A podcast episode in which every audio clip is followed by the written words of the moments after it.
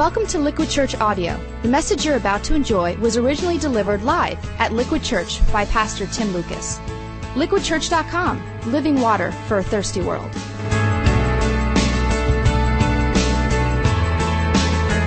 You're just checking in, I want to welcome you. I'm Pastor Tim, and you have come at an historic moment in the life of our church. Change is coming to Liquid. Maybe not as momentous as the change we saw in Washington this past week, but change is coming to our church as well. And if you were here last week, you know we unveiled our 2010 vision to become what's known as a multi-site church in 2009 one church meeting in multiple locations. And uh, we've got a BHAG. You guys know what that is? A big, hairy, audacious goal for the next two years and into the next decade, really, because we believe it's a God thing that's happening here. And really, it's not about us, but it's by God's grace alone. In fact, it's in spite of us that by 2010, we believe Liquid will be one church in four locations, four different campuses. We started with this one here in Morristown in April 2007, and we have seen God do incredible things. Um, he has grown us about 200% in 18 months, and we actually hit a problem this fall. Um, in fact, last week uh, we had about, I think, get, Dave, get this right, 1,224 men, women, and children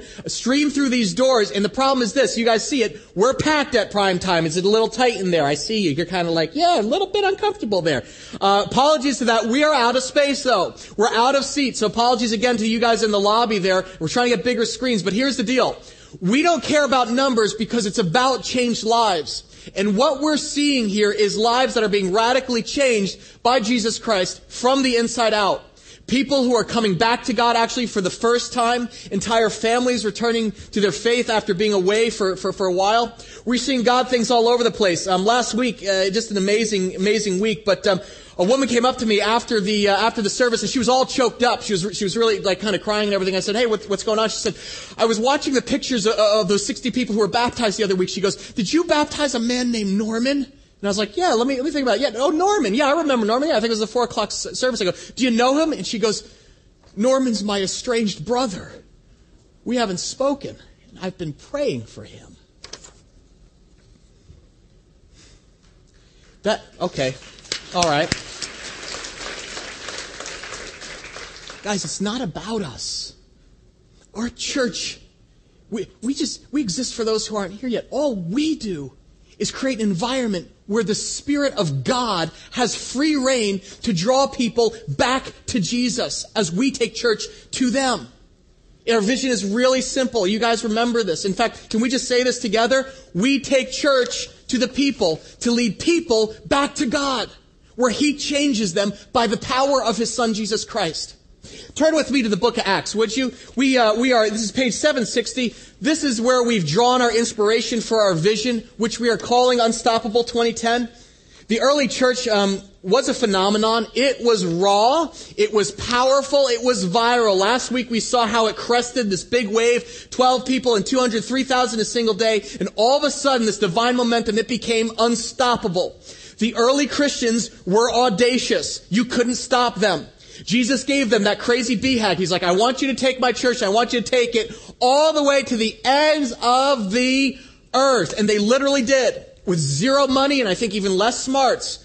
Those men and women died to spread the news that here's the, here was their message. Religion can't save.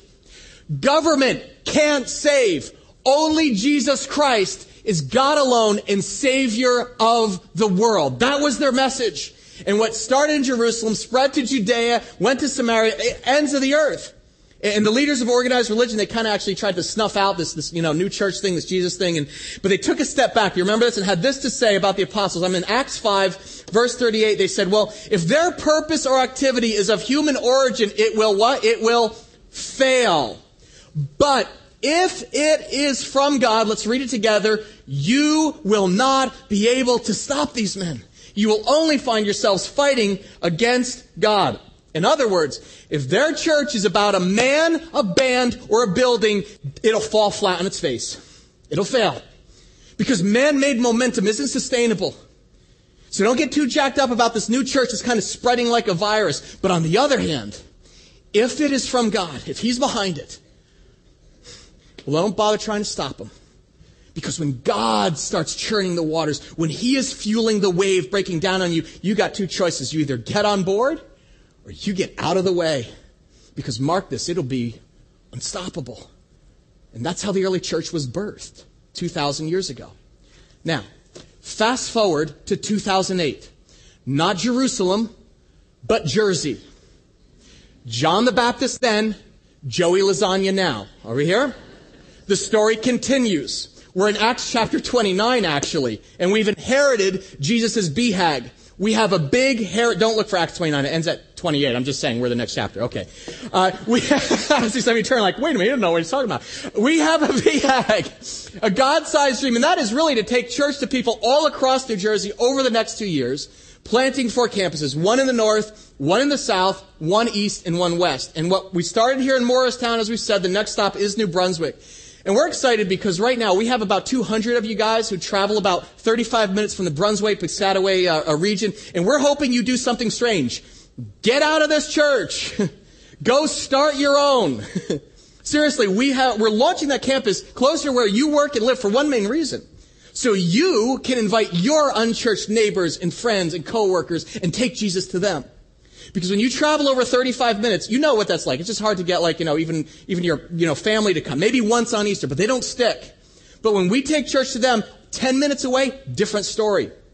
I was out on George Street on Wednesday shooting that video of Mike, and uh, during the filming, this woman came down out of one of the office buildings, and she was hopping up and down kind of on the corner trying to keep warm, just kind of like waving. We went over, and she's like, and I was like, hey, what's, do we know each other? She's like, I'm Maria. She goes, I've been coming for months up to Morristown. She goes, but I work right here. She goes, I work right in that building. She goes, I spend all of my waking hours here in New Brunswick. And she was like so excited. Uh, New Brunswick actually is kind of interesting because there are about 55,000 residents, but that number triples during the day because of commuters and students. So it's a very strategic uh, city in central Jersey. But she's pumped because she's like, now I can invite my coworkers to church. I've just been showing it to them online, but they can come because we're taking the road less traveled. See, we're not interpreting the growth that God's blessed us with as a cue to now buy a building or build a bigger box and expect the people to come to us. Rather, we're taking the church to them. In many ways, it is following Christ's example of incarnational ministry, right? Just as Jesus left heaven to bring God to earth, skin on skin, Him to us, we are taking church to the people to share God's love up close. So our core motivation is really evangelistic. I mean, we want to reach more people for Christ. More Normans, more Nancy's, more Joey Lasagnas. Um, from the beginning, we've kind of said that liquid exists for those who aren't here yet. And here's the deal. As we focus on serving and nurturing and growing each other, caring for you who are invested right here, at the same time, we focus on reaching those who are far from God. In other words, we're not just about the keep, we're focused on the reach as well. So, two words, surfs up. Evangelism is a big reason behind our external fo- focus, but, but catch this. So is stewardship. Uh, that is going multi-site makes incredible financial sense as well. I want, I want, to show you something cool. See, most people say that, you know, well, at this point in the life of a, of a growing church, the next obvious step is to build a big box. And I want to show this to you. I'm going to draw this on a little cocktail napkin. You can kind of follow along. A lot of people say, okay, so here's what's coming next. I get it. We go find a nice hill with nothing on it and build a big box and stick a cross on top of it and say, everybody come to us. We need to build that big room and a big sanctuary. And you know what? We said, we got to be open to what God's doing. So we started looking. Um, I, you're familiar with New Jersey a little bit. The property is a little uh, tight, a little scarce, a little pricey. In fact, we did find a place. It's actually about a mile and a half from here. It's an old Verizon building, about 100,000 square feet. The problem is, is that the opening price tag on that is $20 million. They gave us a discount because we're nonprofit. Thank you very much.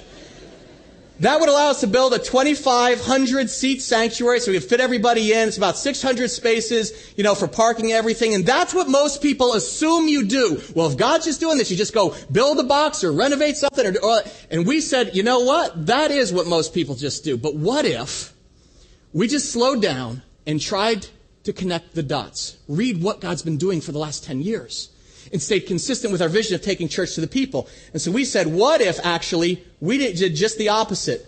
We took the church off the hill down to where actually the people live. What if we took it to them? Here's what's amazing.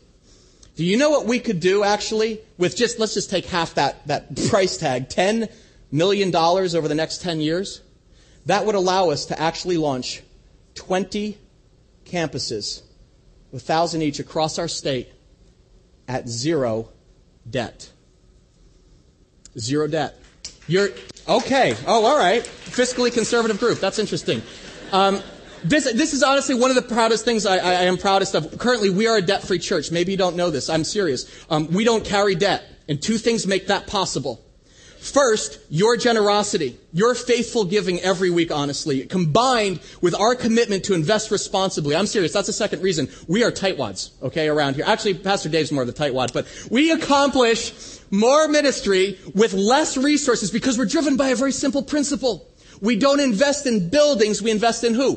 People. So get this. By taking church to the people, we can reach twice the amount of people at half the cost. You getting the math? Literally, at this, at the, from that perspective, it's like a no-brainer. In other words, we're not going to saddle my kids, your kids, you, the next generation, with an outrageous, outrageous mortgage or crippling debt that they have to assume and pay off for the next 30 years. Rather, we'll become one church in multiple locations across the state. And here's the thing. You gotta understand, this is, where, what do I do with my little pen here? Who knows? Did you take my pen? Here it is. Okay. Sorry.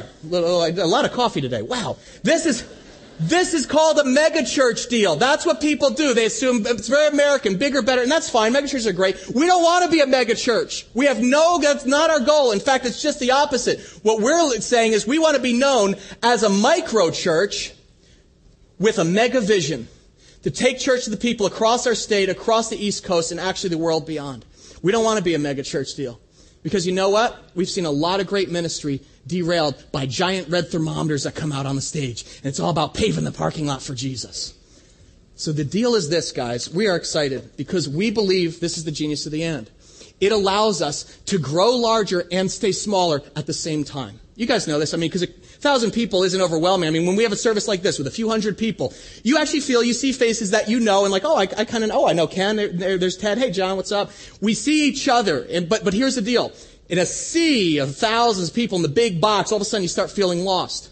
So do it going multi-site allows us to do two things. We can increase our reach, but retain our intimacy. It's the genius of the end. We can grow bigger without sacrificing relationship and stay small on a local level. In a lot of ways, guys, again, this isn't genius. We're going back to the first century. That's when the church was localized. Instead of building the big box and saying, come see us to Disneyland, we say, no, stay where you are serve where you live, and let's bring Jesus to your neighbors together. Make sense? So why go multi-site? Two easy answers. Evangelism and stewardship. We can reach more people for Christ with less money. Now, here's the deal. This is kind of funny, and I don't know if you noticed this. But we discovered when we launched in the Hyatt, we didn't know if we were going to stay here. We thought it was a, probably an in, interim step, but we're like, God's leading us, we're going to do it. We discovered something very interesting since first launching our church here in, in Morristown. Uh, in short, very very short. Uh, we love hotels.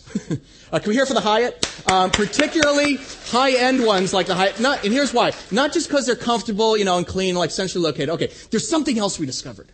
People love coming here. It's called the power of the third place. You ever hear this? This idea of a, of a third place? Sociologists actually say hu- humans, we connect in like three places, like at home, at work, in our office, and then in third places, like movie theaters, bars, or the gym, or whatever. I want you to think about this. When you, when you want to meet a friend for coffee, what, what do you, where do you say, let's meet?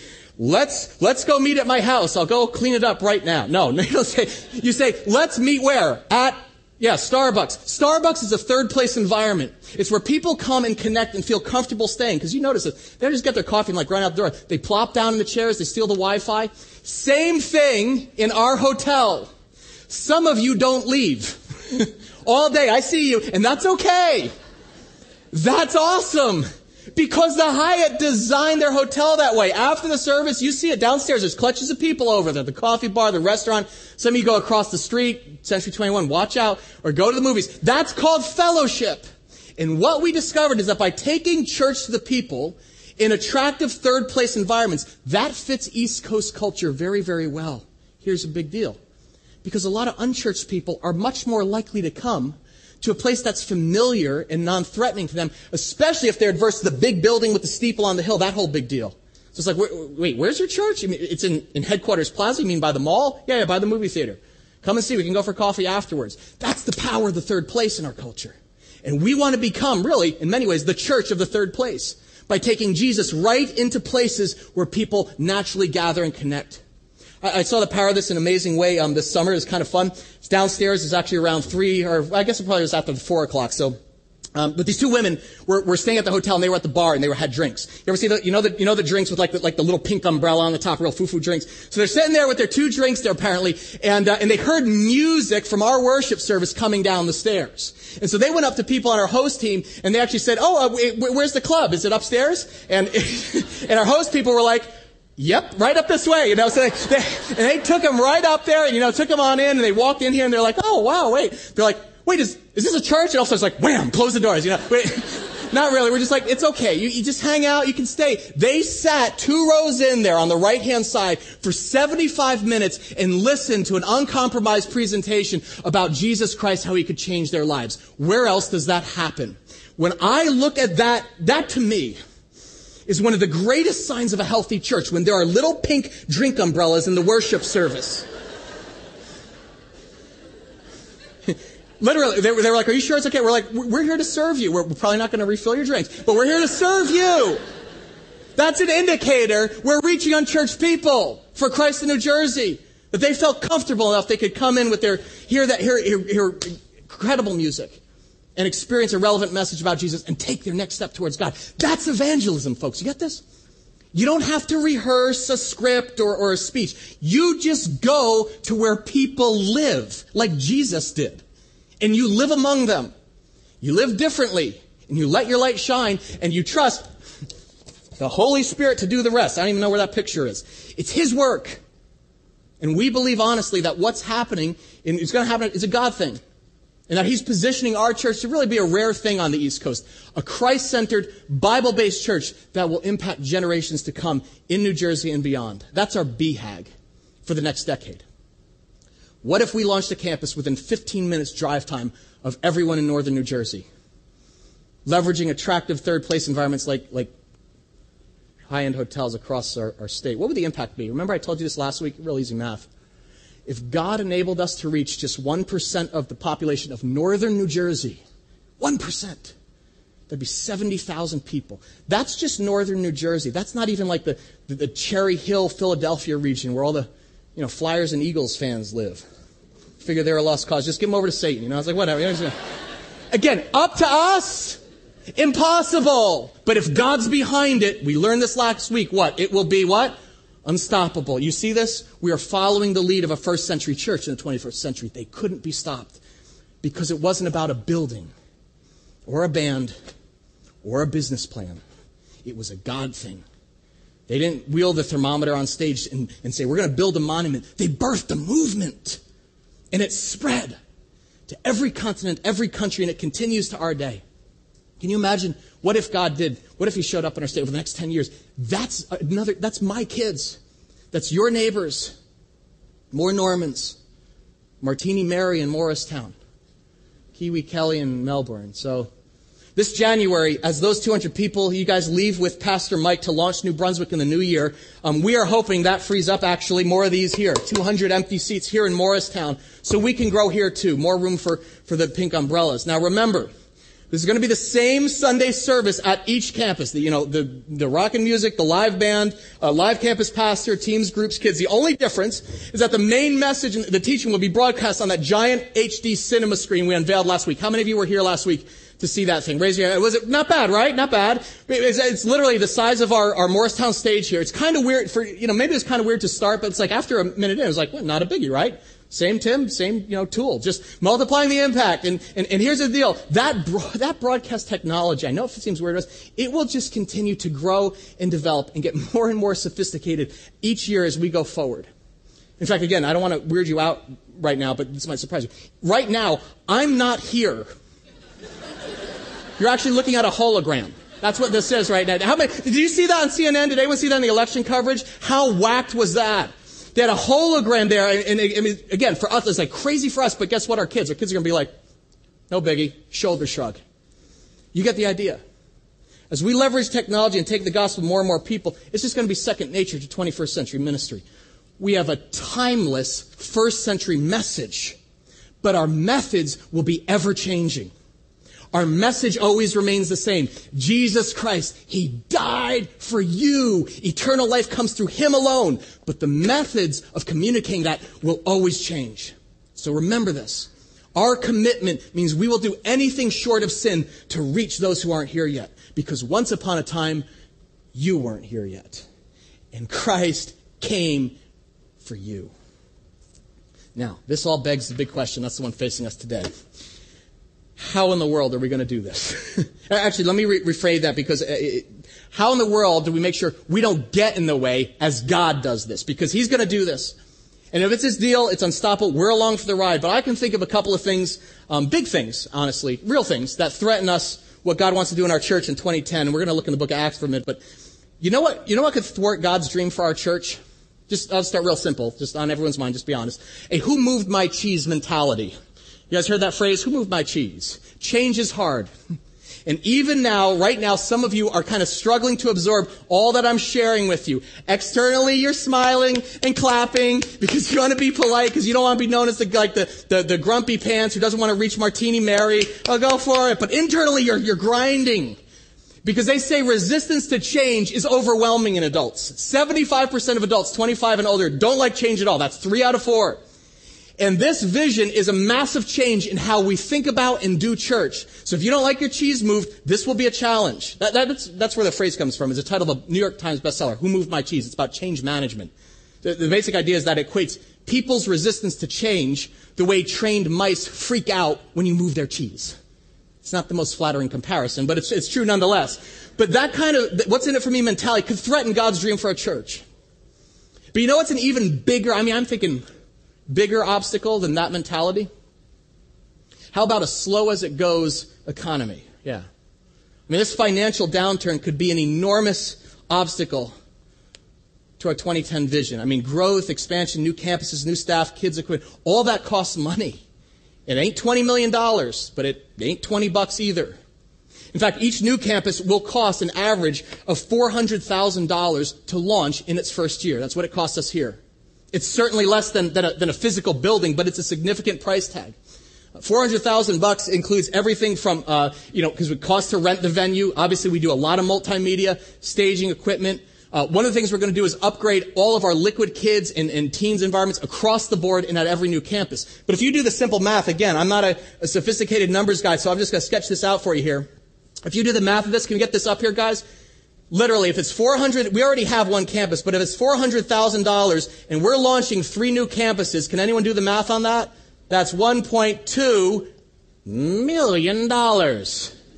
Yeah, that's a, that's a, that's a lot of cheese. It's a lot of cheese. And I have to admit, this fall, when the economy crashed and our mar- markets bottomed out, even now, as people are losing their jobs, for 401 kids, I have to admit, I got really nervous. Because I have faith, but like you, like I, I struggle when the pressure's on. And, and, and literally, I was like watching CNN, and I was like, wow, God, go. You know, guess you really want to stretch our faith, didn't you? I mean, it's like, what timing? We step out to pursue this BHAG vision for reaching people across New Jersey. It's going to require 1.2 million above and beyond financial sacrifice. And we're launching smack dab in the middle of the worst financial crisis of our generation. Go God? Kinda? Guess that's why they call it faith, yeah? In fact, if you just run the numbers, what's required, you could easily actually say, well, maybe the, the, the timing isn't right to do this. Uh, because our slow as, a, as it goes economy, it's going to drag everything down. You, you watch the news. All families, jobs, businesses, church, you're going to feel the downturn. And, and you hear people saying, we don't know how long it's going to last. So you know what you do? You batten down the hatches and stay in the boat, Peter. You don't get out of the boat when the waves are coming over the sides of the ship. You know better. And you know what? That is very sound advice. That is, that is excellent advice.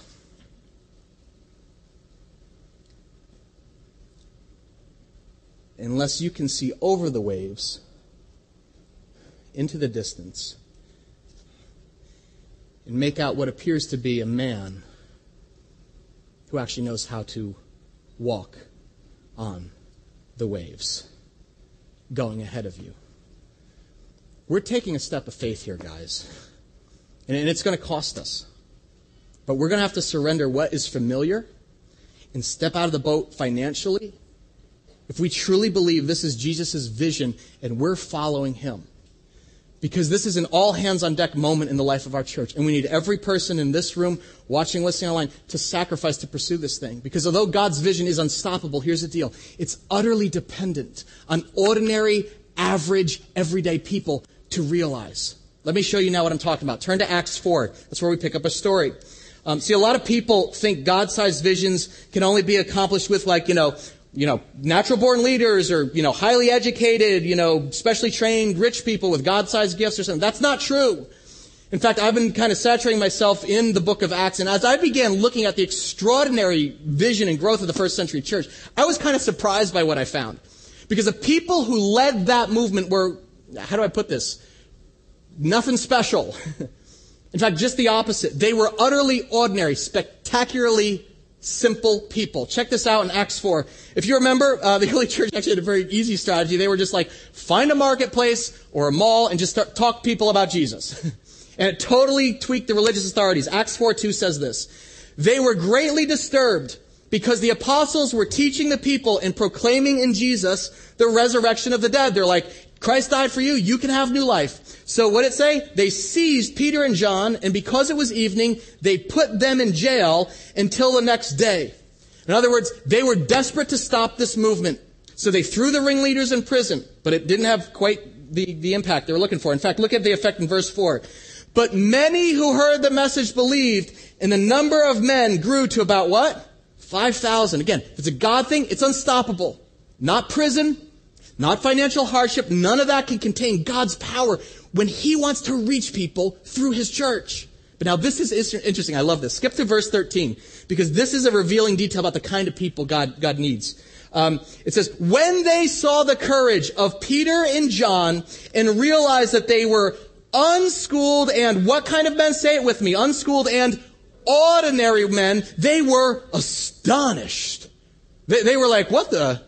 How, how is this all this happening?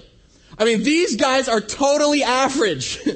They're blue collar fishermen. How could God accomplish so much through such average, ordinary people? It says they were astonished and they took note that they had what? Been with who? Been with Jesus. In other words, these ordinary, everyday people were part of something bigger than themselves, something supernatural that became unstoppable. And how did they do it? Scripture simply says they'd been with Jesus. Now, here's the beauty of this little verse. Watch this. Permission to write in the Bible. Click your pen. Circle the word ordinary here. because your Bible translators are being very, very polite. The original Greek word that is translated in our English as ordinary is the Greek word idiotatse. Can we all say this together? Right? Idiotatse. Anyone want to take a crack at what they think that Greek word translates to? Yeah. In the Greek, it translates literally to an ignoramus, an ignorant or unlearned person, an all around what? Idiot. This is literally where we got our English word idiot. This originates in the Greek. In the first century, an idiotatse was simply someone who had like no schooling, no education. They didn't like get the way the world worked. They didn't have special training, no special gifts, nothing outstanding, just ordinary, average idiotatse. Maybe a few fries short of a happy meal. You guys remember that cartoon, Ren and Stimpy? Stimpy, you idiot. That's, not, that's literally what this verse translates to. When they saw the courage of Peter and John and realized that they were idiots, they were astonished. And they took note that these idiots had been with Jesus. And this verse should be deeply comforting to some of you. Right now, I'm not just kidding. I'm just kidding. I don't mean to be insulting. Just write it down with your crayon. I'm, I'm just kidding. This is a big deal. It's a big deal. Because what's the point? When God wants to do something big, something unstoppable, He doesn't call the professionals. He doesn't call in the fundraisers or the scholars or the natural born motivational speakers. Why? Because they usually try to grab the credit. Look at me, the spotlight kind of thing. When God wants to do something with His church, with our church, He sends out a call, calling all idiots. Come fulfill my vision. I want you to think of who Jesus called. I'm not kidding about this. Who did he choose to be in his inner circle? Where did the 12 come from, the original? Did he choose the best and the brightest? The wealthiest? No average, ordinary people, uneducated fishermen, idiots. One of them was a tax collector, worked for the IRS. Talk about idiots. Who did Jesus hang out with? He hung out with prostitutes. He associated with people who were accused of being drunks. Martini Mary with her umbrella, she was part of the inner circle. But catch this. They loved being with Jesus. That's the secret. They were simple enough to actually take Jesus at his word and follow him wherever he went. See, from a biblical perspective, being an idiot has its benefits because you're not smart enough to know what isn't possible. Four campuses in, in two years, one, 1.2 million. No, not in this climate. The infrastructure, the economy. It's like, all right, sounds good. Let's go. I'm in. I call shotgun. One of the things, honestly, just be candid, um, that I love about this church is that it's full of ordinary, average, everyday, biblical idiotatses. People who are simply foolish enough to say, Jesus is who he said he is, and we can do what he says we can do. Just, uh, that, that makes me, by the way, idiot in chief. See, idiots don't know what can't be done because they haven't been schooled by the world. So they're not intimidated by change or financial crisis because biblical idiots believe with God, all things are possible. Do you notice who Jesus did not call to lead his church? Check this out. Not a Pharisee, not a scribe, not a Sadducee, not a single person from the educated religious establishment. He called everyday, average, ordinary people who believed him at his word. So I have news for some of you. Some of you are real A typers, right? You graduated like first year class. You're like most likely to succeed. I've got good news for you today. God can still use you. It's just that he prefers average, ordinary idiots first. People who aren't swayed by forecasts or, or, or, or worldly constraints because if God's behind it, they know it's, it's going to happen. Let's take it from Morristown to Millburn to Montclair to the ends of the earth. All right, how early do I have to be there? See, from God's benefit, folks, it's a blessing when you're not the sharpest crayon in the box. Because He's like, I can use him mightily. Because that's someone who won't get in the way of what I want to do, who won't try to hog the spotlight or, or, or get the credit. Instead, when I show up by my spirit and do something amazing in their midst, even the non-believers are going to go, all right, I don't believe in this whole Jesus, Jesus business, but this has to be a God thing. Because did you look at the likes of this bunch? They, they call themselves Liquid Church. Does that even count? That's not even a name. What kind of name is that? It's a church of biblical idiots, just crazy enough to step out of the boat and follow Jesus where he leads. And guess what? When we do follow Jesus to attempt something big, nothing can stop those kind of people, not, not, no matter the threat. Look at Acts 5. Would you flip one page over? Look at verse 40. Look at what they do. It says, They called the apostles in and they had them flogged. Then they ordered them not to speak in the name of Jesus, and they let them go. The apostles left the Sanhedrin rejoicing because they had been counted worthy of suffering disgrace for the name. Now watch this. Day after day in the temple courts and from house to house, what's the phrase? They never stopped teaching and proclaiming the good news that Jesus is who? The Christ, the Savior. God chooses idiots for a reason. You can't stop them. You throw them in jail, they're going to sing songs. You strip them, you whip them, you beat them bloody, they're going to rejoice because they believe that sacrificing for Jesus is a privilege. You, you kill them and it just incites the others to greater sacrifice. Idiots never stop. And nothing stopped the early church. It spread from Asia to Europe. And they literally, these ordinary, average, nothing special people, took it to the ends of the earth. As Jesus predicted, because it wasn't about them. It was about what God wanted to do through people who will sacrifice and be surrendered to Jesus. Folks, I'm here to tell you today that on November 9th, 2008, to the degree that you and I, we, are willing to be ordinary, biblical idiots for Christ, nothing will stop the spread of Jesus across our state. Nothing even the big threats that face us. What do you think of those two I mentioned? See, when, when big change comes, we, we already said this, normal people say, who moved my cheese? But, but biblical idiots, they ask a different question. They say, no, no, no, not who moved my cheese. How can God move me? When change comes, instead of saying, what's in it for me, idiots are willing to drop everything to fulfill the mission that Christ calls them to. You see this actually when Peter first, first is called by Jesus to drop his nets and follow him. Look at this in Luke 5. It says, Then Jesus said to Simon Peter, Don't be afraid. From now on, you will catch men. So they pulled their boats up on shore, left what? Everything. And they followed him. I spent some time just absorbing that verse this week, and I was like, was like wondering, I was like, what was that like? For those, those, those, simple men, they'd known fishing for generations and decades. My daddy was a fisherman, my papa was a fisherman, Bubba Gump Shrimp after that. Their own, it was a source of comfort and security for their lifetime. What was it like for them to actually drop their nets and leave everything to follow Jesus? What was that like? I mean, Peter and John, when they let go of their nets, that was the symbol of their economic livelihood. They were working class. But they believed, catch this, this is how biblical idiotates think. They figured sacrificing financially to help Jesus build his kingdom was the best investment that they could make. Why? Why were they willing to do it? Here's the answer. They took Jesus at his word and they were willing to give up something they loved, fishing, for something they loved even more fishing for men. Surf's up.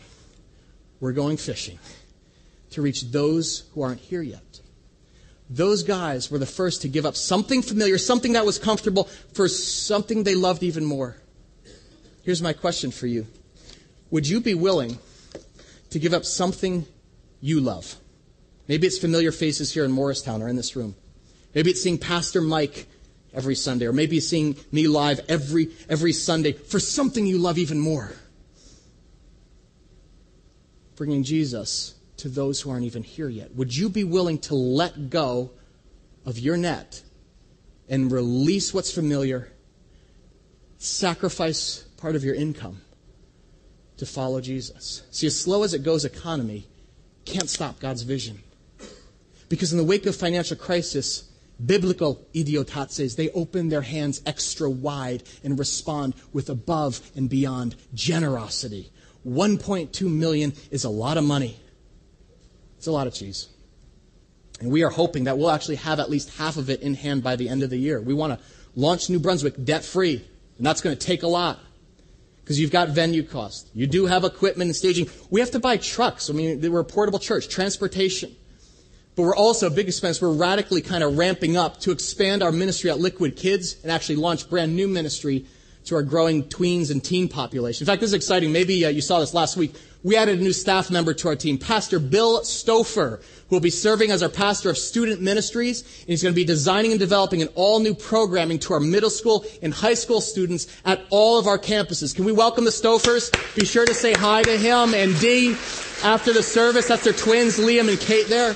But here's the deal. All, the, all these additions cost money. I mean, new campuses, new staff equipment. You multiply impact and you multiply costs. And you know what? That can be a scary thing when the economy's on a downturn. But here's the deal in the history of our church, every time we have taken a step of faith at Liquid out of the boat and invested in people, not pavement, that's when God stirs up extraordinary generosity in our midst. Because that's when biblical, I got it, idiotates in our church raise their hand and say, no, no, slow as it goes, no, no, count me in. Instead of actually clenching my fists even tighter, I'm going to respond with above and beyond generosity because this is a God thing, and the safest thing I could do would be to invest in this. You ever watch the Poker Channel? I don't. I've just heard about this. Apparently on the Poker Channel, those guys with the sunglasses, the big hats, there are guys who like throw a few chips in. And then there are those guys who, when they think they got a good hand, what do they, they, they push it what? They call all in. That's biblical idiotates. When faced with an opportunity, idiots find creative ways to sacrifice above and beyond because they see the mission God's called them to. We saw this this past summer in our charity water outreach. You guys know this. Um, as part of our larger mission to take church to people across the world, we launched long-term plans to build freshwater wells in the poorest of the poor in villages in sub-Saharan Africa. And, and we were shocked because it was like one freshwater well costs $5,000. It's like, really? the impact is extraordinary. It provides actually one well, an entire village, 400 people with clean, safe drinking water for 20 years. Something we take for granted. Liquid, liquid compassion to those who have the least. And, and you, you guys know the story. We had these modest plans to build two or three wells, but then calling all idiots kind of went out. And $100,000 later, we're breaking ground on 23 wells this fall in Uganda, Ethiopia, and in the Central African Republic. But here's the deal. One story stood out for me because it's from a man in our congregation, I don't know if you're here, um, that was inspired to do something, I think, ridiculous from a worldly perspective, but from a heaven's perspective, different. He said, Dear Pastor Tim, I recently went to buy a Harley, something I've waited several years for since I sold my last Harley. Since then, I've been toilless, and over time, I've been able to save up a few thousand dollars to use as a down payment on a new one. And as I saw my bank account grow, I began researching the exact model and color of the perfect bike. And then the day finally came. The dealership allowed me to take the floor model for a test ride, and I felt as though I had been airlifted to heaven. I knew beyond a shadow of a doubt that this was the perfect bike for me. And then it happened. as I plunked my credit card on the counter to leave a deposit on an incoming bike, I found myself staring at it and was reminded of so many other things I could buy. I thought of the many home improvements that still need to be done at our place. But above all, the image of clean water coming out of wells in Africa was something that kept coming to mind. And all at once, I knew what I had to do. I scooped up my credit card and walked out the door. This decision has given me, for the first time in my life, a feeling of peace and contentment. And therefore, it's with pleasure that I present you with the enclosed check for $5,000 to build a well in Africa.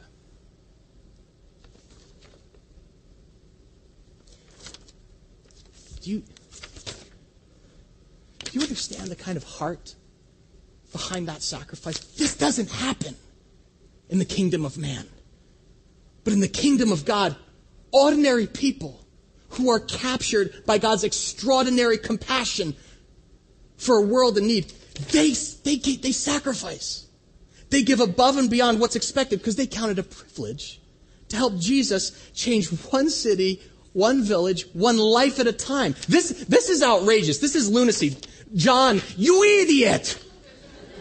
But you know what? Watch out for John. Because when a man gives up his motorcycle, that is a man who you can't stop. Because God's Spirit is stirring in him. It's leading him.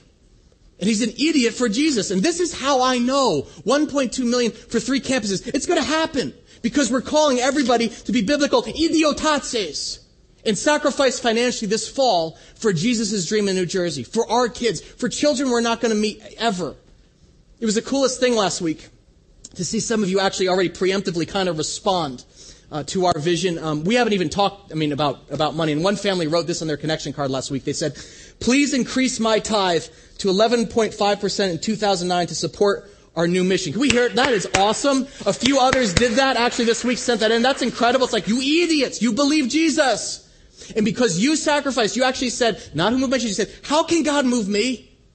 How can I give above and beyond? Because this thing's going to happen and lives are going to change. And as we step out, you know what? God's going to call some of you to go, but understanding He's asking all of us to give, to sacrifice. And I want to be sensitive here because I realize some, some of you, maybe you've lost your jobs and you're not in that, that position. And you know what? That is okay. That is so okay. But those of us who have been entrusted with income, this is our call to release the nets and follow the rabbi because he's our leader. There are three ways to do that. The first is just to keep tithing. Some of you started tithing a few weeks ago. Who was here for the candy corn message? You were here for that craziness? Yeah, I still got candy corn on my shoes there. Uh, it was awesome. And the week after that, 50 people who had never tithed before said, we're going to take a step and trust God with my finances. And they gave 10% of their income. They returned that to God. And you know what? I got three words for you if, if that's you. Keep it up. Don't give up. Don't, don't tithe one month and say, all right, once and done. Make it a habit. Why? Because it's a way of training your heart to be with the things of God rather than the things of men. At our, at our membership dessert on Friday night, we had over 90 people, and we're like, part of being a, a member of our church is that we tithe, we give systematically. That's, that's why we give you these, these envelopes. In fact, can you guys take this out? We put a little surprise in there for you today. Take out this envelope in your bulletin. There's a little magnet in here. You can pull that out. Pastor Mike will talk about this in a minute when we dismiss. But this is why we give you these envelopes. So you can systematically give, not just tip the tithe. Or maybe it's increasing your tithe. Like this family. That's a great model. Would you be willing, here's a question, to go one click up in 2009? Above and beyond to support this vision. Maybe you just give 8%, maybe it's 10%, or maybe it's 10% to 12 as a way of saying, you know, I want to follow you, Jesus. And I'm going to sacrifice to pursue your vision. Thank you for your lead, by the way, those of you who have already done this. But what I want to do is I want to challenge everyone in our entire church family. It's going to be weird because we're going to have family now in New Brunswick to use this envelope to give a special offering towards our 2010 vision this fall. Here's the way this works. See, in the Bible, tithes are baseline, but offerings are considered above and beyond. It's like what my friend John did with his Harley. This is an offering. He was willing to sacrifice something he loved, riding his bike, for something he loved more, giving a cup of cold water in Jesus' name. In the same way, we want to challenge each of you to make a sacrifice a sacrificial offering in two Sundays from now. On Sunday, November 23rd, it is the weekend before Thanksgiving. What better way to thank God? We want every family to consider making a significant sacrifice proportionate to what God has given you, okay? So here's, here, here's the deal. Just totally kitchen table talk. For some of you, $200 is going to be a stretch, but do you know? That will buy booster seats for the New Brunswick nursery. That's a big deal. For others, 2,000 is in your reach, but maybe you'd have to give up something pretty special to do that. Heaven forbid another Softail. Personally speaking, um, we're talking about this summer, and Colleen and I, we've been saving up over this past year and uh, we don't have a ton. We're, not, we're out of debt, but we've got a savings. That's not. We're not there yet. But we've been saving up for this past year for new trucks. Some of you have you seen uh, my beat? Uh, how do I? It's, it's a beater. You've seen it. Uh, someone in the front row laughed because they helped change my battery last year. I do this junker Ford Explorer, and it's awesome because it's like Dukes of Hazzard. Two of the doors don't work; they actually don't open. So you don't go in the window, but I do have to go in through the back. It's amazing. All, the front panel is amazing because all the knobs have fallen off, and it's only AM radio at 1970 when you hear it. But it, but it runs. And so this fall we had plans to junk it. We were going to get a new car. Uh, sorry, I'm going long. We were disciplined about, we saved up a nice chunk of change to pay for most of it cash. But we prayed. and we're like, we want to be part of what God's doing. And so we, here's what we decided to do. We decided that today, we're going to take that down payment this fall, stick it in this envelope, and give up something we would like, a new car, for something we'd like even more reaching new people for Christ. And do you know what? It will be a privilege to drive that piece of crap for another two years. Because every time I get in, here's the deal. Every time I get in and sweat this summer because the AC doesn't work and my back sticks to the vinyl, I'm going to be smiling like an idiot. Because I know there are people who I will never meet in person whose lives will be forever changed. Because we gave above and beyond to take Jesus to them. Idiots aren't intimidated by a slow as it goes economy because they know God's economy operates on an entirely different plane. He owns everything our stuff, our stocks, and He can provide immeasurably more. That's how Paul puts it, immeasurably more than we can ask or imagine. But only people, if you believe that in your heart, only then can you open your hands to respond with above and beyond giving. So here's my question for you. What will God move you to give?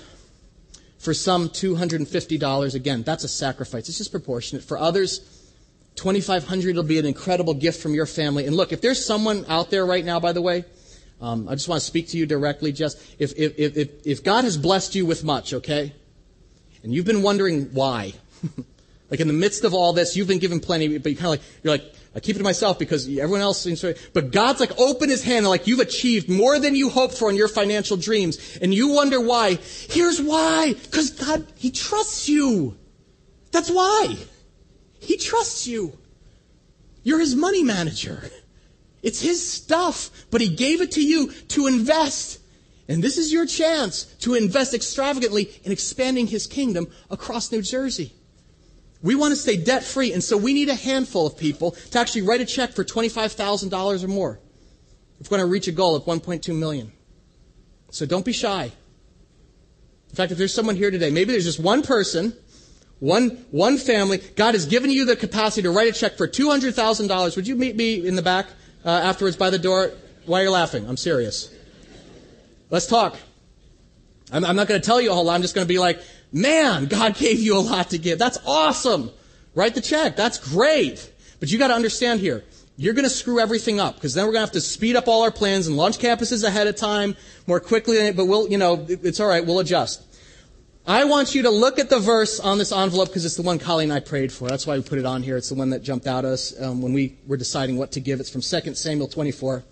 It says, read it, I will not offer as a sacrifice to the Lord that which costs me nothing. Be biblical. Idiotates. Will you give a sacrificial gift on the 23rd? Put it in this envelope. Trust God. Share your story. We need some of you to go. We need most of you to give. And lastly, we need all of us to serve. But I'm going to let Pastor Mike tell you about that serving opportunity after our, our offering in a moment. I want to end here. Here's what I want. I just want to say. Can you believe we got to be a part of this? That's how I feel. Like we got to be a part of this. What God's doing here in our state, around the world. It's change you actually can believe in. I'm not talking about politics. Government doesn't save lives. Religion doesn't save lives. Jesus Christ alone is our Savior. He's our Lord. He's our leader. And He's calling all idiots to take a step and get on board or get out of the way. Because He's going to do it. He's going to do something unstoppable through all of us together in the year to come. Some of you will go, most of us will give, but all will sacrifice together. What's God calling you to do? Here's the deal. As our ushers come forward, if you are sensing that tug today, don't quench it. Don't, don't, uh, step out of the boat and into the waves, because that's where your Savior is. Let's pray and tell Jesus we're going to follow him. Jesus, thank you for calling everyday, ordinary, average people to build your kingdom. Ordinary, imperfect people like Peter, like John, like Martini Mary, like me. Lord, I've heard it said you don't call the prepared, but you prepare the called. So I ask now that you'll bless the individuals and the families that will go. Would you reward their sacrifice, Jesus? May lives be changed because they look beyond themselves and sacrifice for those they couldn't even see yet. I ask you bless uh, all those who are going to give now, Lord, sacrificially. Would you just stretch our trust, grow our faith during this time of testing, and, and, and, and reward the faithfulness of your people? You've been so faithful to us, Lord. We trust you, Jesus. And we can't wait to take you across our state and across our world in the year to come. Be with us every step of the way. In Christ's name we pray. And all God's people said together, Amen. All right.